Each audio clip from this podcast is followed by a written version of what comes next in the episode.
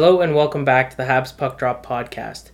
This is the second game of the season, and we've already been screwed by NHL Live, so we're coming to you from the end of the second period.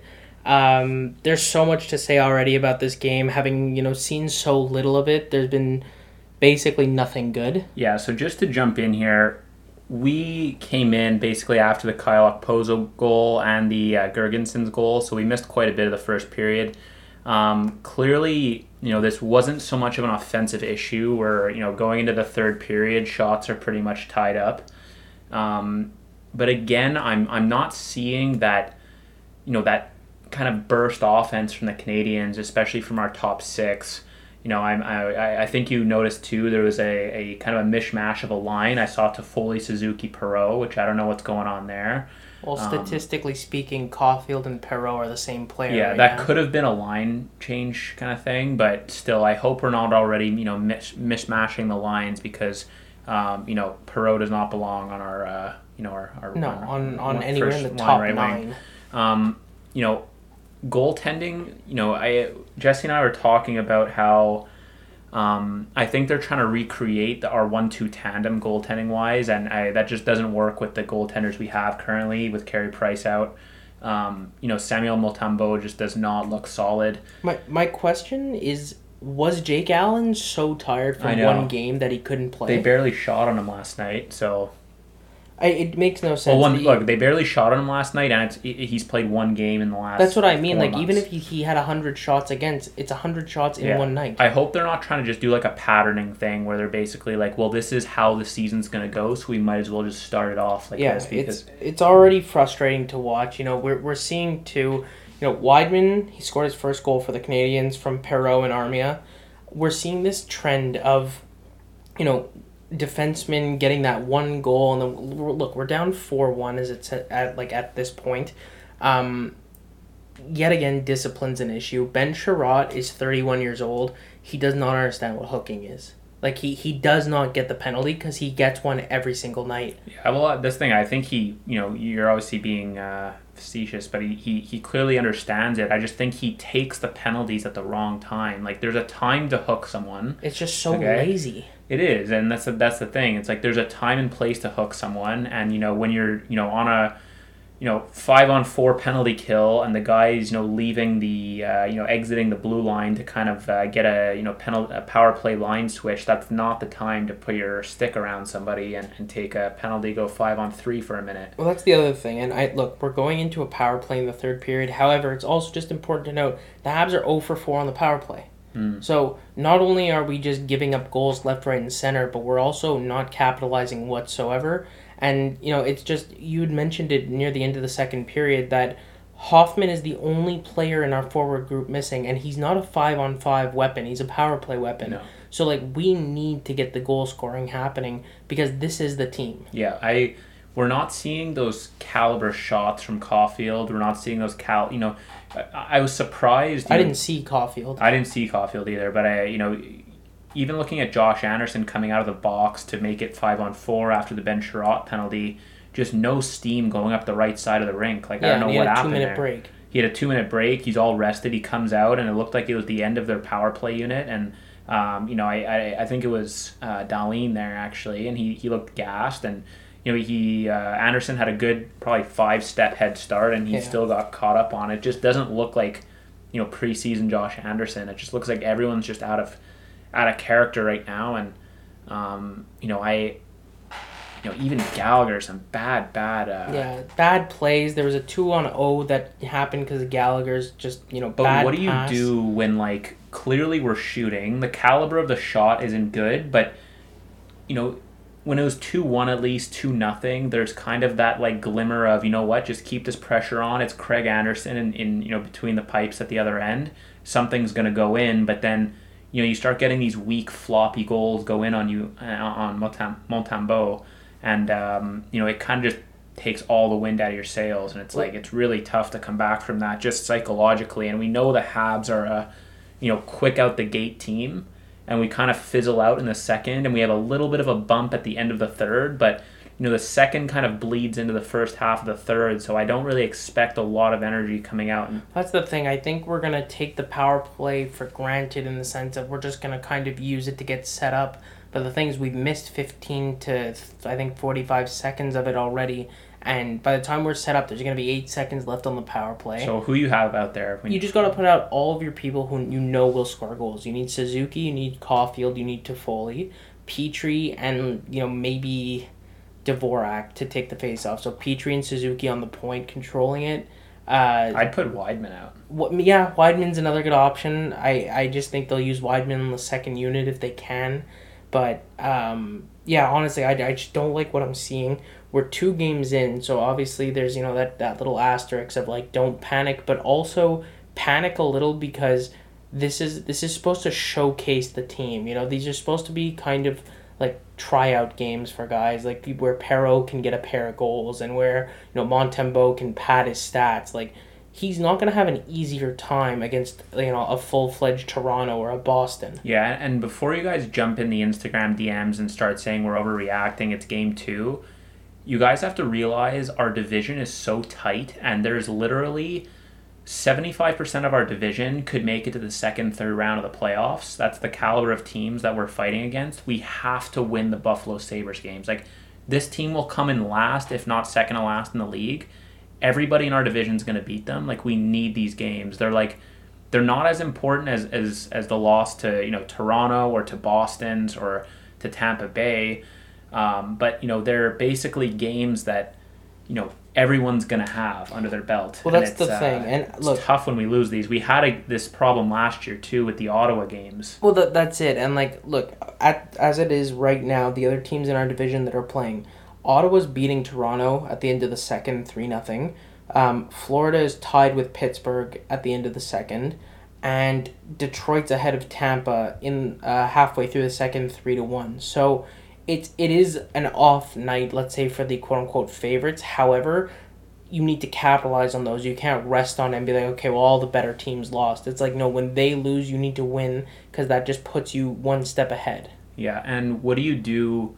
Um, like, what do you tell the guys in the locker room? Like, what do you wake up. do? You, it's the game. pull, the season started. Do you pull Mo- Montembeault? I would I'm start gonna have Allen a in fucking the third. field day saying this guy's name. all season. Montembeault, yeah. Montembeault. Um, Matumbo. but um, I'd pull him. I would have Allen start the third period just to basically tell him, like, you know what, we tried it, it didn't work. Um, the team's not giving him much help either because he's letting four goals and 20 something shots. Um, just tell them, look, new game. This is a team where you can score three, four goals in a period on. Yeah. You have Craig Anderson. They have one defenseman who's useful. It's Rasmus Dahlin. and he's played a lot Yeah, so, so far. So really, just you know, pressure them, get to the front of the net. We've got guys now. You know, Gallagher is Gallagher, but you've got Anderson, you've got Dvorak. Just drive the net. Yeah, and when you know, as soon as Dahlin goes out there, swap Anderson on and get him to forecheck hard. This kid can't take hard forechecks. No, and like even Tire him out. just push Armia into the front of the net. Gas them basically because like this is the only way that like you can you can play Fuck, is he killing us in the corners though? yeah, Like you rewatch some of these uh, corner plays, guys, and the Dahlin's just nuts in the corners. He's such a useful talent, but Yeah, Well, Yeah. look, we'll we'll get back for the third. Hopefully, our moods changed a little bit here, but um, as it stands right now, I'm hopeful, but you know, skeptical. All right, so um, disappointing. Nothing, nothing good from that game. literally, like I Um, can't think of a single thing that I'm like, you know what? That's a bit of a silver lining. Defense was bad. Goaltending was bad. No offense. So like we're at the point now where. Um, you know, we're only two games into the season, obviously, but two goals in two games. One of those games being against Craig Anderson and the Buffalo Sabres. You know, I really hope that, you know, with all the moves we made in the offseason, I really hope scoring goals is not still an issue for the Montreal Canadiens. Like, Yeah, I, I do have to single a couple things out here. Um, Perreault was on a line with Toffoli Yeah. and Suzuki, so we're already shifting lines around based on the night.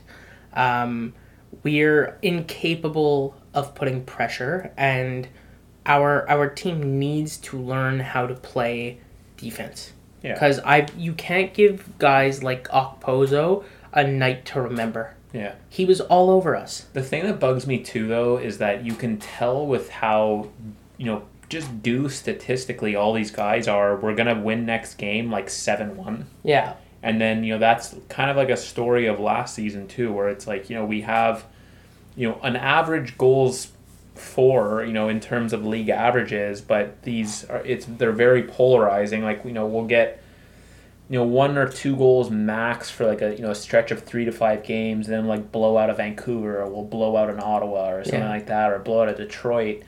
When like we need some The consistent thing is, you're supposed scoring. to blow out of Buffalo. We are supposed to blow out Buffalo, but um, we just need consistent goal scoring, and like you know, we need Anderson to score. We need you know, uh, Toffoli. to Foley to score. We need Caufield to score. We need Suzuki to score. We need Gallagher to score. We need Armia to score. You know, like this is, you know, I we can't have these guys all kind of being a trough together. Like we need the reason why we you know Marc Bergevin and the Habs organization made this team this way is to prevent droughts and prevent troughs because if Gallagher's having an off week, you know, maybe Toffoli can bring it up or Hoffman can bring it up or Exactly. Anderson, but we seem to be in this like perpetual, you know, if I'm down, we're all down situation in terms Yeah. of goal scoring at least, and it's super frustrating. Like, Like, so I mean, when you break it down, offense needs to get going, defense needs to get going, goaltending needs to get going, power play needs to get going. The penalty kills all right. we only, you know what? I'll try to find some kind of, you know, star in the sky. I, was very happy with Chris Wideman's play tonight, you know, and not even, you know, neglecting the goal or whatever. I mean, it, it's good he scored, but, um, you know, just I, I, when I was watching him on the ice, it looked like he was in position. It looked like he kind of has, you know, a good idea of what the rhythm of the team is defensively, and he, you know, he he pinches you know, I- I'm kind of comparing him to what we saw from Erik Gustafsson last year because like he's Yeah. he's roughly like what we're replacing Gustafsson with, He's better. and he's better. Uh, well, it's not roughly; he's exactly what we're replacing Gustafsson with. You know, yeah, he's got a lot of you know similar skill sets, just a, to an nth degree higher. And in comparison to Gustafson, I've I've kind of liked Chris Wideman's decision making a lot more. Uh, despite it being such a bad game, I think you know he kind of stood out a little bit. Yeah, and I, I will say that Jonathan Drouin has been the best player on the Montreal Canadiens this year so far, and he continued tonight to play well.